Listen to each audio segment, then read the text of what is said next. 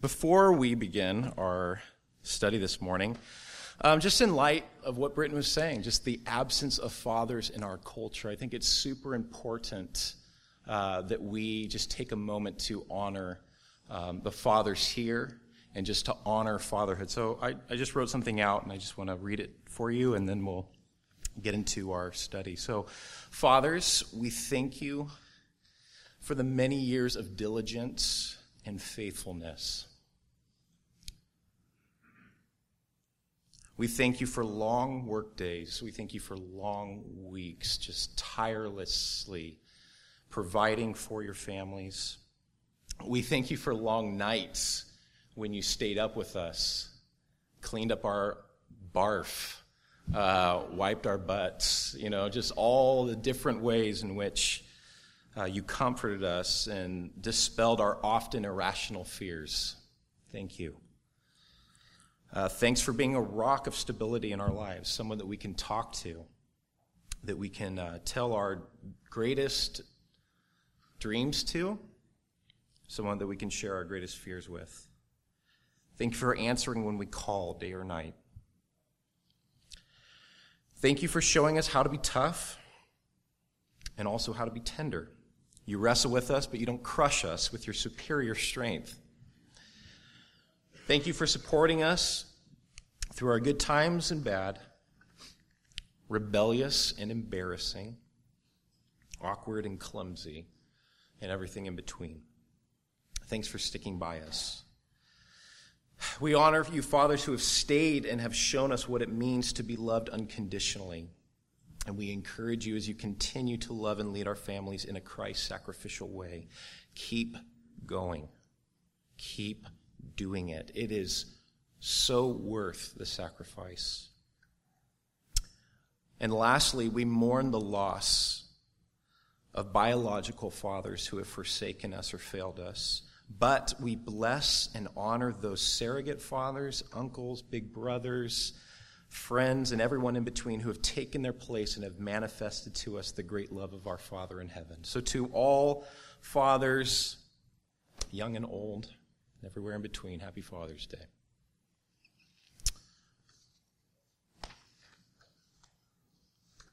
All right.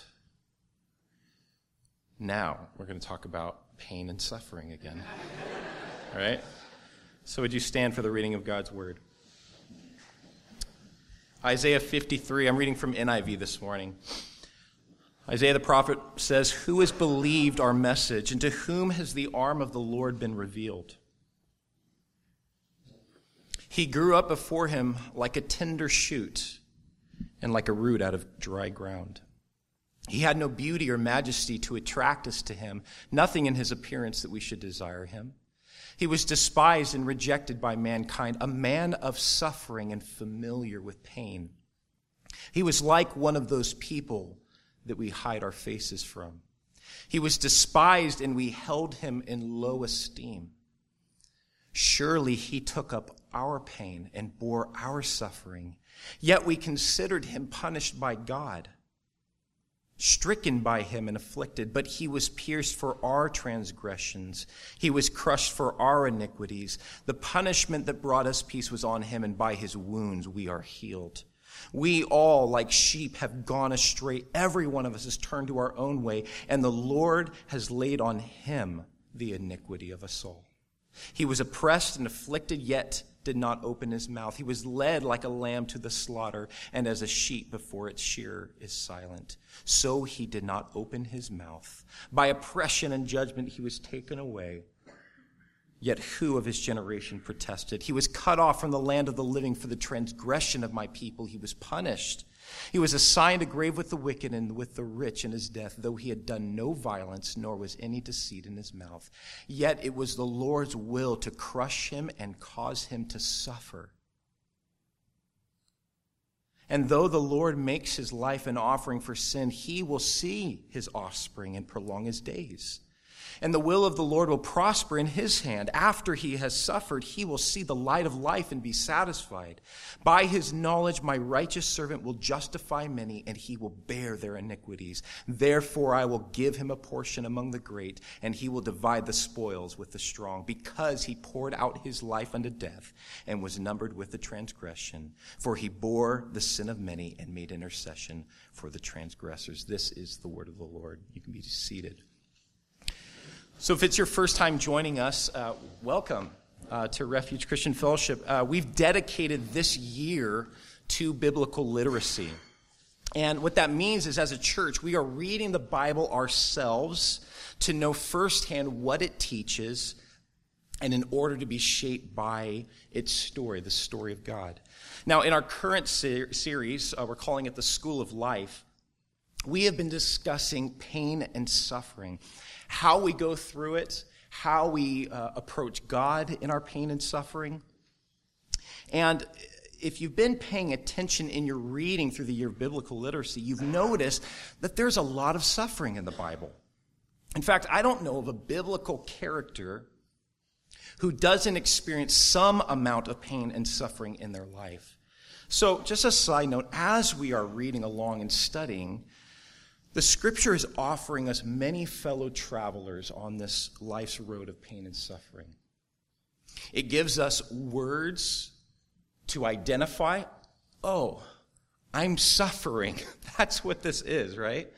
Uh, but it also gives us words to express our pain and our suffering. I loved Mike's teaching last week on Psalm 77, just giving us words that we are allowed to say to God. God, I'm angry. God, I'm lonely. I feel lost. I feel God forsaken. These are very important for us to know how we can speak to God in our pain and suffering. And the scripture gives us those words. It gives us songs to sing and prayers to pray to bring us comfort through the dark night of the soul. And my prayer is that as we read and assimilate this story of God, these characters will become our close companions, and their songs and their prayers will become ours, and we will be truly shaped by uh, this word, this story. Now, it's been mentioned before, when it comes to evil, the Bible doesn't give us a discourse on the origin of evil. Uh, it mentions a handful of times, um, you know, the evil maybe alluding to where it came from. Uh, in Isaiah, uh, I, uh, Nikolai mentioned this a few weeks ago, that iniquity was first found in this character, the Satan. But it doesn't really give us uh, any of the juicy details. Uh, Jesus talks about it later in the Gospel of John. John himself talks about the murder that was from the beginning. But it's not really the details and explanation that we're looking for. Does anyone feel similar when it comes to why we suffer and why we experience pain? You read through this thing and go like, where is it, right? It's got to be in here somewhere. Where is the answer to my pain where is the answering to my suffering? You think about, we just read through Job. Job, his questions of unjustly suffering are never answered. He never gets the why question filled in for him by God. I mean, the heck, right? Like, of all people, like God wrote his story or had his story written, we think, God, give us the answer there. This guy has suffered excruciatingly. Just tell us, just, I don't need to know my, the answer to my suffering. Just tell me the answer, the, the answer to Job's suffering. But it doesn't. I will say, and we, and we might know this, Job is radically changed by his suffering. Uh, he's even bettered, refined by his suffering. Remember at the end, he says, I had heard of you by the hearing of the ear, but now my eye sees you.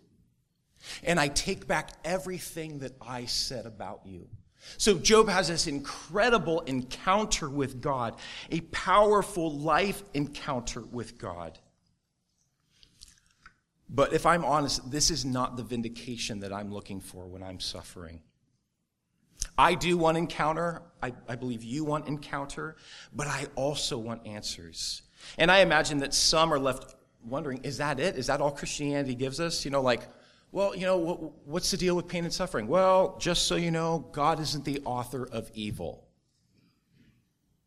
Okay, good. Keep going, right? Like, what else, you know? Well, God is at war with evil. Okay, I like that. That's, that's good, right? God uses evil for good. I don't like that, but okay, right? Like, or like in Job's case, you're too small to understand. I don't like that at all. And then maybe the last one in Scripture what doesn't kill you makes you stronger. Not that Scripture says those exact words, but, right, you know, you're bettered, you're strengthened, you're, you're more refined by your suffering. But is that it? Is that all that Scripture gives us? And I think many times, you know, if we're doing like the apologetic answer, that's, that's where we stop. Like Job and our psalm from last week, Psalm 77, many of our questions don't get answered. Many of our problems are not resolved. And I want to tell you the truth right now the Bible does not give us an answer to our pain and suffering. It doesn't. It does, though, give us a person. It gives us the man, Jesus of Nazareth. And in Jesus, God enters the story of humanity. In Jesus, God Himself suffers the fate of mankind. Now, Christianity is unique in this sense. It is the only worldview in which God has suffered with His creation. Christianity is also the only religion in what one cannot say God has not done anything about the problem of evil. Rather, God has dealt with it in a just fashion, and He has, we know the story, extended the offer of salvation to all humanity, deliverance from pain, deliverance from suffering. All this made possible through the work of Jesus on the cross. Now, skeptics often use evil, pain, and suffering as a stone against Christianity, but there is no consolation, none whatsoever, in any other worldview. There just isn't. Christianity is the only religion, the only worldview that has an answer to evil and suffering, and that is this. We are living in an abnormal world which God will one day restore. So, this morning, we want to talk a little bit about how the pain and suffering of God speaks to our own pain and suffering. And so, I'll begin with this. Dorothy Sayers, she was a contemporary of C.S. Lewis and uh, J.R. Tolkien and Charles Williams and some of these other guys. She was the only female inkling, unofficially. That's cool, guys. Uh, you guys aren't nerdy enough. Come on. Okay. So she says this in her book, Letters to a Diminished Church, about the incarnation. She says, For whatever reason God chose to make mankind, man as he is, limited and, limited and suffering and subject to sorrows and death, God had the honesty and the courage to take his own medicine. Whatever game God is playing with his creation, he has kept his own rules and played fair. He can exact nothing from man that he has not exacted from himself. He has himself gone through the whole human experience from the trivial irritations of family life and the cramping restrictions of hard work and lack of money to the worst horrors of pain and humiliation, defeat, despair, and death. When he was a man, he played the man. He was born in poverty and died in disgrace and thought it well worthwhile. Jesus was, as Isaiah tells us, the man of sorrows. Many in, in the modern age, you, have probably read, there's been a lot of biographies on Jesus in the last, I don't know, 20, 30 years. And many see the career of Jesus as a huge success with a tragic turn of events. You know, just kind of at the end of his life. Like, oh, Jesus, if you just kind of stay this course and mellowed the messianic thing, like you would have been a success. Like incredible. You know, one of the one of the greats.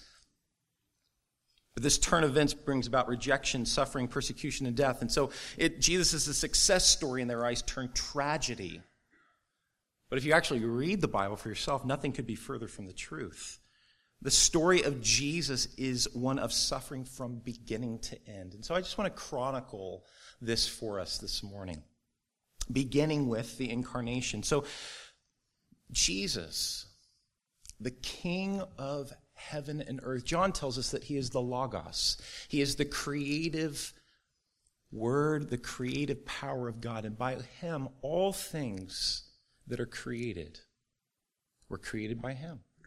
He is the source of life. And that source of life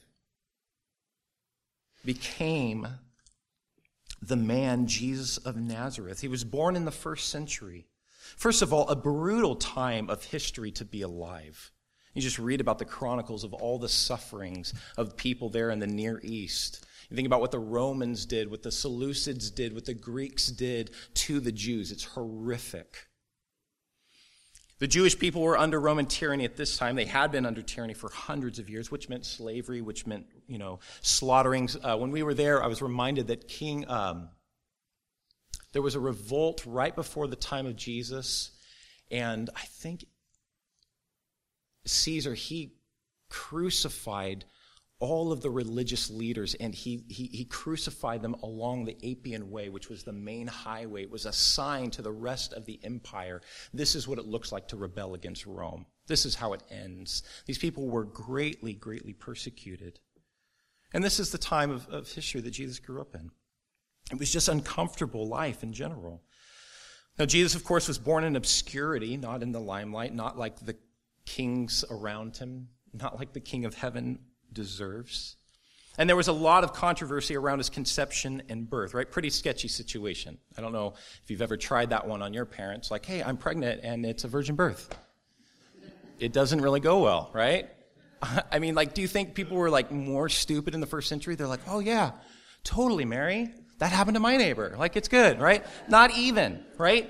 And so when we think about like Jesus, this is his story. He's born in a very socially conservative religious culture. Nobody believed the story. His family would have been social outcasts for their whole lives. Do we think about this when they go to their hometown of Bethlehem? This is where the family is from, and the whole family is traveling together. Why doesn't Mary, who's nine months pregnant, have a place to have her baby? It's not because there isn't room. I know the scripture says that because there are a lot of people there in Israel, but there's more that's happening there. She has the baby in the barn because they're social outcasts, because it's taboo what's surrounding Mary in this situation. So his family would have been social outcasts his whole life. There's actually this one point in time where the religious Pharisees, it seems like they know Jesus' story the story that surrounds him, and they press on this idea that Jesus was born out of adultery. It followed him his whole life. So, literally, Jesus is born in a barn. And then in his life, or excuse me, in his birth, he's presented to the poor and insignificant, not to the rich and prestigious at his birth, right? Remember, there's shepherds there, and then we're like, but there's these three kings Magi, Refuge, listen, we're going to say this for the last time today. Magi are not kings. They are weirdo magicians who are obsessed with stars. That's, they're crazy people. Like, truly, this is how the Jews would have seen these people totally social outcasts that have gone off in some weird sect of Judaism. They're stargazers. Like, you go to Sebastopol, right? These people are out there, right? And they're, I'm not like they're kind, loving people, but they're strange, right? That's what we're talking about here. They're like, well, the kings, they kind of balance the whole thing out. No, they don't. They're weirdo people. And they're there at his birth, social outcasts. So, on top of that, King Herod, a tyrant and very successful murderer, when Jesus is two years of age, tries to hunt him down, causing Jesus and his family to be Jewish refugees in Egypt for a number of years. Upon returning, he, they live in Nazareth, and he experienced hardship and oppression under Roman tyranny. Most likely, uh, the death of Joseph, his adopted father, because Joseph is never mentioned after Jesus' youth. And, and, by the way, Jesus doesn't have like superpowers, right? That's not what the Bible's saying. Like Joseph, you know, he's on his deathbed and Jesus is like, mm, you know, and like, oh, Jesus, uh, you know, Joseph's never going to die while Jesus is still around. Joseph dies. His father, he loses his father. And he becomes the one to take care of the family until he's 30 years of age. And then when he begins his ministry, steps into this messianic role of the king of Israel, he is rejected by his family that he has taken care of. They tell everyone that he's out of his mind. And then it's amazing to see who Jesus identifies with in his life ministry. Remember Jesus' Sermon on the Mount. The good news he brought was for the poor and broken, little, lowly people. This is who Jesus comes for.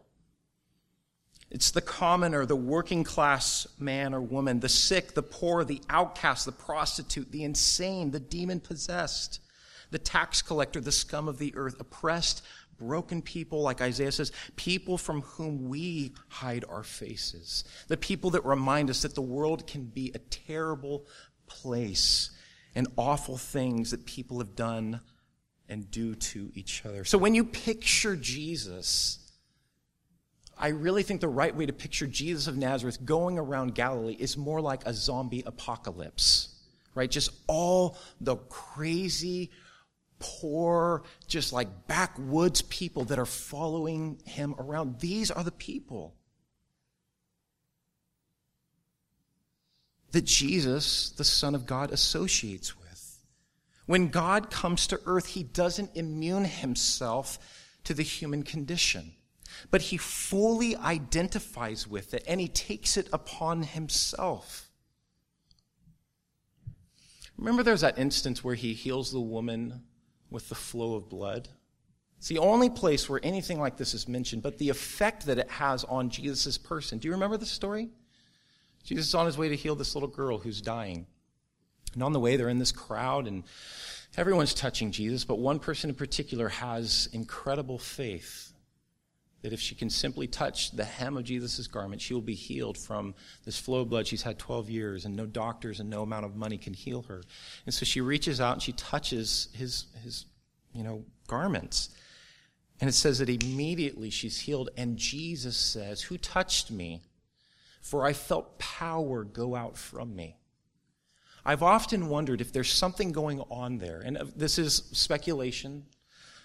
But Isaiah tells us that he has borne our grief and carried our sorrow. And I wonder if there is some sort of exchange that happened there. Jesus feels the weight of this woman's pain and suffering as she is released from it.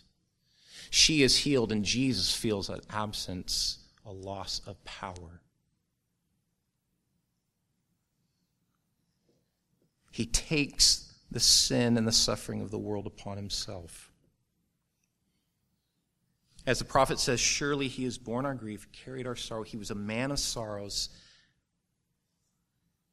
and one who was a close friend to grief. Now, that's the life of Jesus, and that's just a snapshot of it. But then we think about the shame and suffering of the cross. And I do not have time to do justice to this this morning, but the New Testament refers again and again to the shame of the cross, referring to it as an offense, a total and complete turn off to people. Nikolai mentioned this a few, uh, about a month ago. He mentioned that decent Roman citizens would not even talk about the cross because it was so appalling and grotesque. It was uncouth to even mention the cross in mixed company. And to this day, I'm not sure humans have figured out a more brutal or painful way to kill someone. And yet, this is the death that God chose to die in order to redeem mankind. But it isn't just the fact that the physical sufferings of the cross are so awful, those are. But the scripture speaks mainly about the social shame and rejection of the cross as well. And this is a, a, a, theme all throughout the Bible because remember, the gospel came to a shame honor culture, a people who had lost a face or presence, an audience with God. The gospel is written to these people. And so Jesus bears the shame.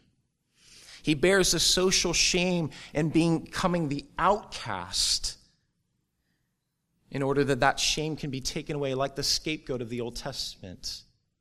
And God's people who are under shame and under suffering can now be brought in and given an audience with God. They can be, they can see, behold his face, like the Levitical blessing says. May the Lord bless you and keep you, cause his face to shine upon you. May he smile upon you and give you peace. Only in Jesus is this possible because he bore the shame and the sufferings of the cross. Again, it's interesting. I mean, there's very little that we're, that we're told about the, the, the physical pain of Jesus on the cross, and even from Jesus. They were physical. I mean, we know just from history, excruciating is the word. It means out of the cross.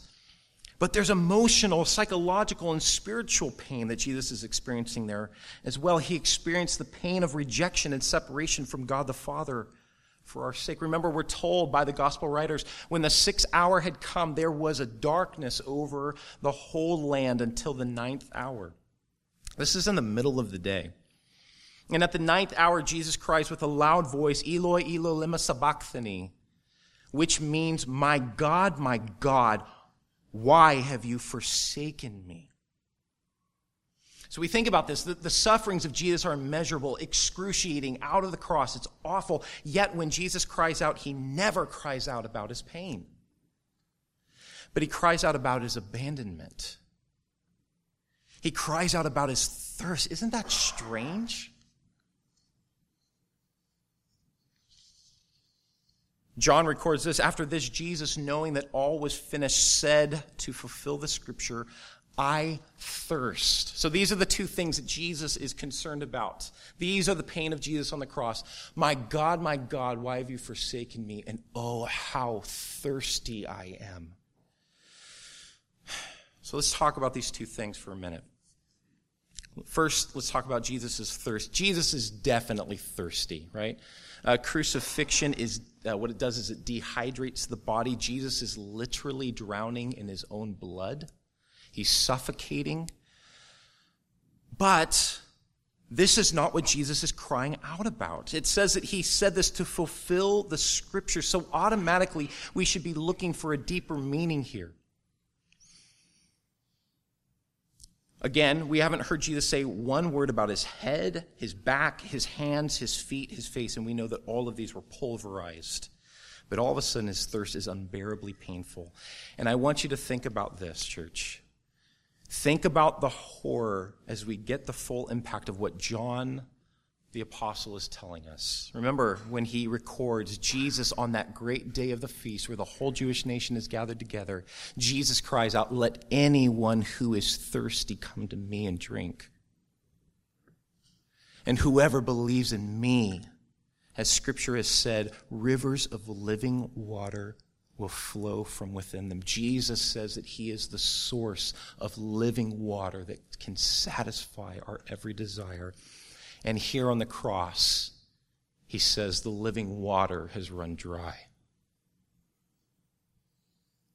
The water of life has failed Jesus. The fullness has been emptied. The infinite has become finite, and the source of life has come to death.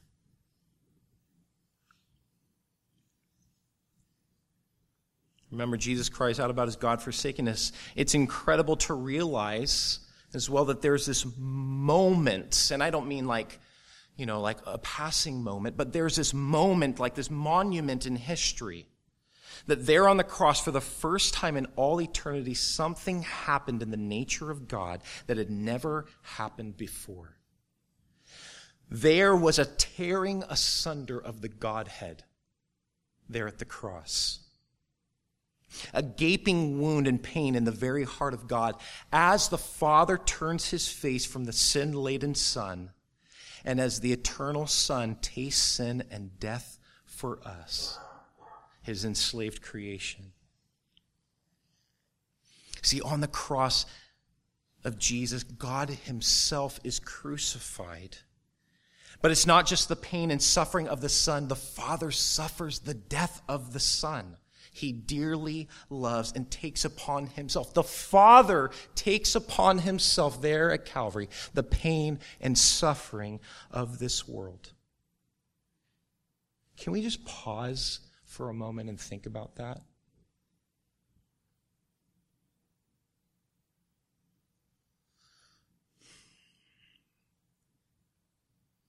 The God of the Bible is not far off in some remote place, some palace in the sky, far removed from our pain and suffering, like the Greek tales record for us, like the ancients believed. But the God of the Bible is one who himself is a victim of pain and suffering.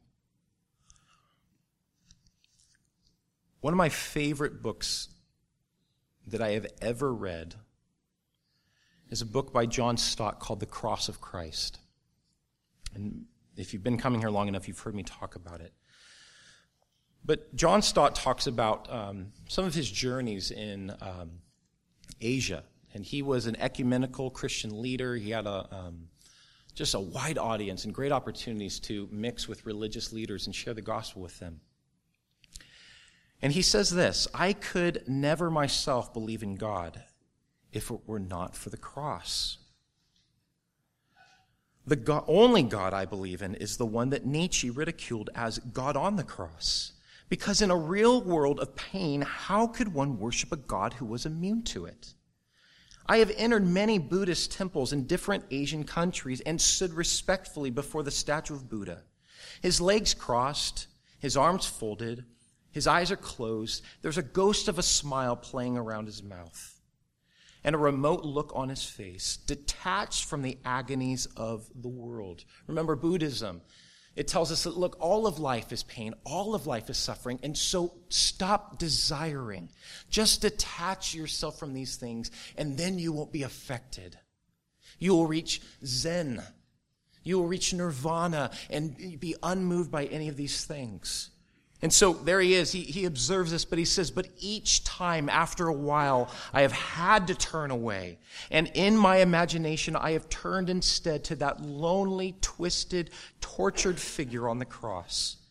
Nails through his hands and feet, back lacerated, limbs wrenched, brow bleeding from thorn pricks, mouth dry and intolerably thirsty, plunged in God forsaken darkness. That is the God for me, he says. He laid aside his immunity to pain. He entered our world of flesh and blood, tears and death. He suffered for us. And he finishes The cross of Christ is God's only self justification in a world such as ours.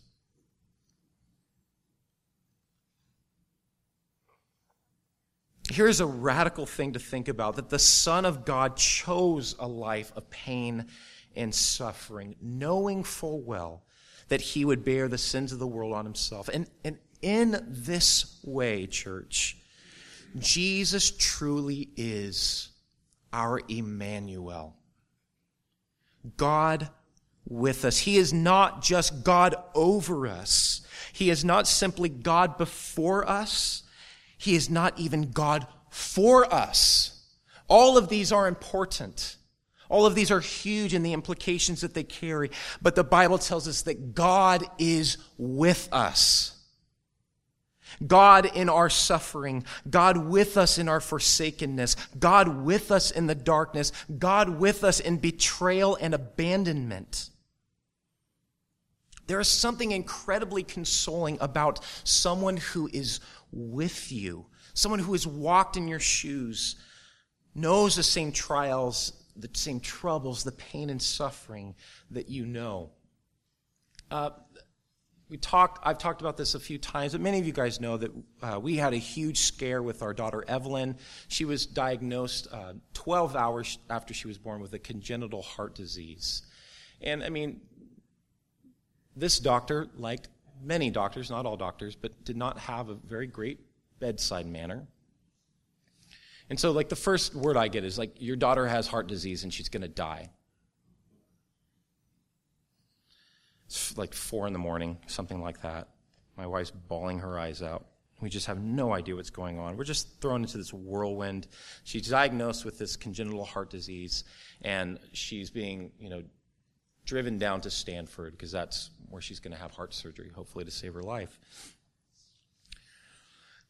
And for the next, you know, few weeks, as we're going through all this, many people reached out to us with verses, and there was prayer, and all of these things were so helpful and incredible, and we're so thankful for that. But I have to say, more comfort than any Bible verses we receive were the number of people that reached out to us as a resource.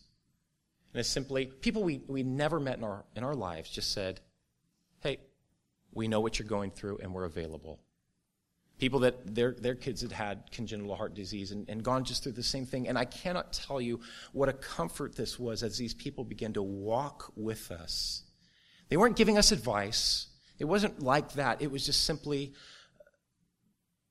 fellow companions for the road of suffering. Others that had walked this path before us and had come through it. Our suffering was real. It really was, but it wasn't unique, our suffering, and we, we weren't alone. And this was huge for us. And, and, and this was actually kind of part of this whole thing that God was doing in that time. You guys know the song. Uh, anybody ever listen to J. Vernon McGee? I have parents that listen to J. Vernon McGee, and I heard him like a few times. But on the beginning of his radio show, he, they have this hymn, How Firm a Foundation. And it's taken from Isaiah 43. But that was this incredible passage and song during this time. And what it communicated to me, and I felt like the Lord was just speaking to me through this whole event, was presence. God's presence with us. He wasn't ending our suffering. He wasn't giving us a timeline for our suffering. He wasn't giving us answers to our suffering, but he was giving us presence. And this is what that passage says. But now, thus says the Lord, the one who created you, O Jacob, the one who formed you, O Israel. Don't be afraid, for I have redeemed you, and I have called you by name. You are mine. When you pass through the waters, I will be with you. He wasn't saying there is no water. Don't be afraid of the water. Stop thinking about the water. No, when you pass through the waters, I will be with you. And through the rivers, they will not destroy you. And when you walk through the fire, you shall not be burned and the flame will not consume you. What is God saying here? You're mine, and I'm with you. I'm with you. You belong to me. I created you. I know you, and I'm giving you my presence. The scripture gives us this story again and again of God hearing the pain and the suffering of his children and coming down to them and being with them. You know, of course, we have the Exodus, right? Appears to Moses, I have heard the sufferings of my people and I have come down to do something, to bring deliverance. And of course, we see this ultimately the condescension of God in the person of Jesus Christ. In Christ, God has come down and he has walked this path before us, with us, and as we sing, he is walking with us still. There in the cross, Jesus was identifying to the full extent with suffering humanity. We think about uh, you know, just all that humanity has suffered throughout history, whether it's disease or disaster, injustice, cruelty, torture, rape, murder, heartbreak, death, abandonment. And history is just a, it's just a long tale of suffering and woe. And Jesus, in his love, chose to experience the full impact of what sin had done to the human race. The cross and the whole career of Jesus testifies to the immeasurable compassion and camaraderie of the Son of God for suffering humanity. Last thing I'll share before we kind of wrap things up. Uh, there was an English poet named George Herbert, and he lived from 1593 to 1633. I don't imagine many of you have read George Herbert, but maybe you have. But he wrote this incredible poem called The Sacrifice. And I read through it again uh, this week as I was just studying and thinking about the sufferings of Christ. And it's this incredible poem. Uh, and this is the reason why. Uh, stanza after stanza after stanza, 62 stanzas in total, he chronicles the various sufferings and affliction of the life of Jesus. Everyone with the refrain, was ever grief like mine? I'm reading through this thing, I'm like, I mean, this is just me, just being human, just being char. I'm like, come on, what is this thing going to be over? Like, this is insane. Like, I got stuff to do. And it just hits me. Like, open your eyes, man. What's George Herbert doing? He's stacking the deck, one after another, after another. Mike described this the other day wave after wave after wave after wave after wave. You think the moment comes for a breath to sustain you. No, wave, another wave. Another big set comes in, wave after wave. Whatever your pain is, Jesus knows.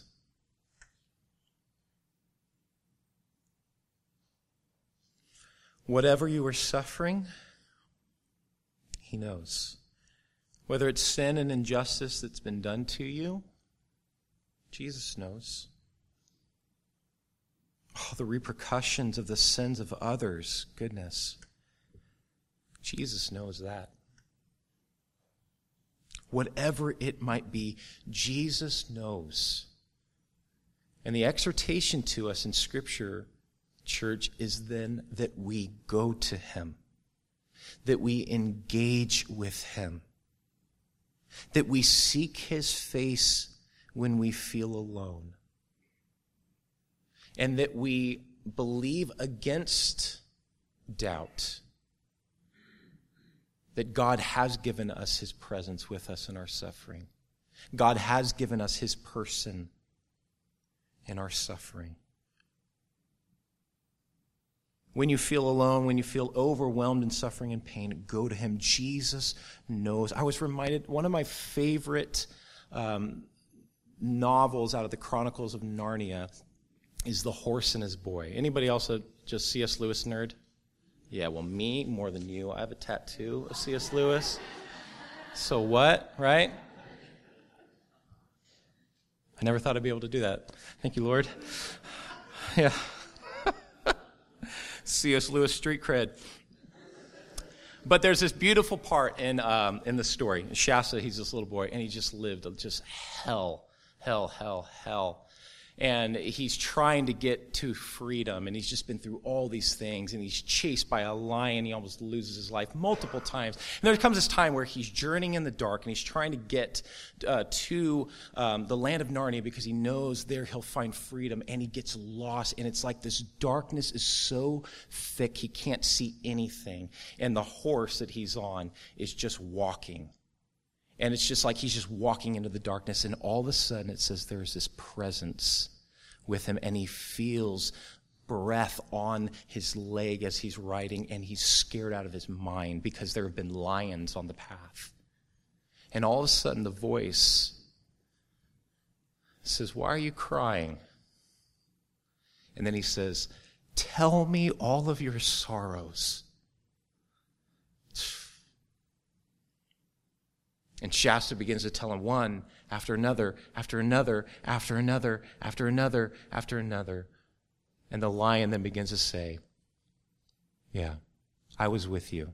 That was me who chased you. That was me doing this and guiding this and pushing you this way and bringing you that way to bring you to this moment. It's this incredible moment. The last time I read it to the boys, we're reading it, we get to that part, and I just start bawling. I'm like, okay, it's, it's nighttime, you know, like, see, guys. You know, like, it's just like, What's wrong with dad? Dad is an emotional wreck.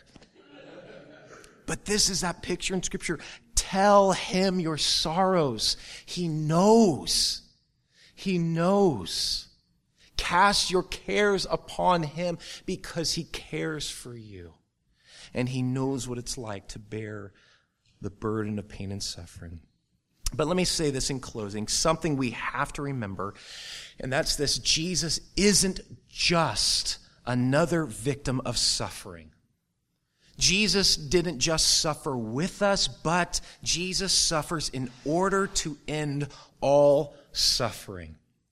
Paul tells us that there on the cross, God was working through Jesus to reconcile all things to himself, to bring things back into order, to bring things back into creation, to heal all of the creation, all of the universe. And through the work of Jesus, God has dealt with injustice, sin, suffering, all the evil of the world. God has nailed it to the cross. He laid the judgment our sin deserves, which the world deserves, on Jesus. Jesus was put to death. And what this means is since Jesus bore our sin in his death, when God comes to restore all things, and he will, that is the promise. When he comes to restore all things, he can destroy all sin, all suffering, all evil without destroying us. He can kill it without killing us. And then we can enter into the joy of our Lord. We can enter into life evermore. Remember, Jesus came and suffered for us in order to end our suffering. So, your suffering, your pain, my suffering, my pain is not the end of our story. It is not the end. In and through the work of Jesus, God promises to fill up all our emptiness, soothe all our pain, and drown all our sorrows. Isaiah says, On this mountain, the Lord Almighty will prepare a feast of rich food for all people, a banquet of aged wine, the best meats, the finest wines. And on this mountain, he will destroy that shroud that enfolds all people, the sheet that covers all nations, and he will swallow up death forever. The sovereign Lord will wipe away the tears from all faces and he will remove his people's disgrace, the shame, the suffering. He'll get rid of it from all the earth. The Lord has spoken. Last thing I'll say so even though we might feel that these trials and troubles are defining us and that our sufferings are more than we can bear, or in Paul's words, we face death all day long, we are like sheep to be slaughtered, the resounding response of God's people is no. In all these things, we are more than conquerors through him who loves us. For I am convinced that neither death nor life, angels or demons, the present nor the future, any power. Neither height nor depth nor anything else in all of creation will be able to separate us from the love of God that is in Christ Jesus our Lord. Amen. In the gospel, God offers us a suffering companion for the road of life and a table of feasting and fullness at journey's end. That is God's answer to our pain and suffering. And Lord, we pray that you would help us to receive this word. And Lord, maybe today this is the word for someone. They are in the midst of their suffering. And Lord, your word is you are with them. The water will not destroy them, you will be with them pray that they would receive that word. Lord, maybe this is a, a, word, Lord, for the future. We don't even know what lies before us. We live in a world that is so uncertain.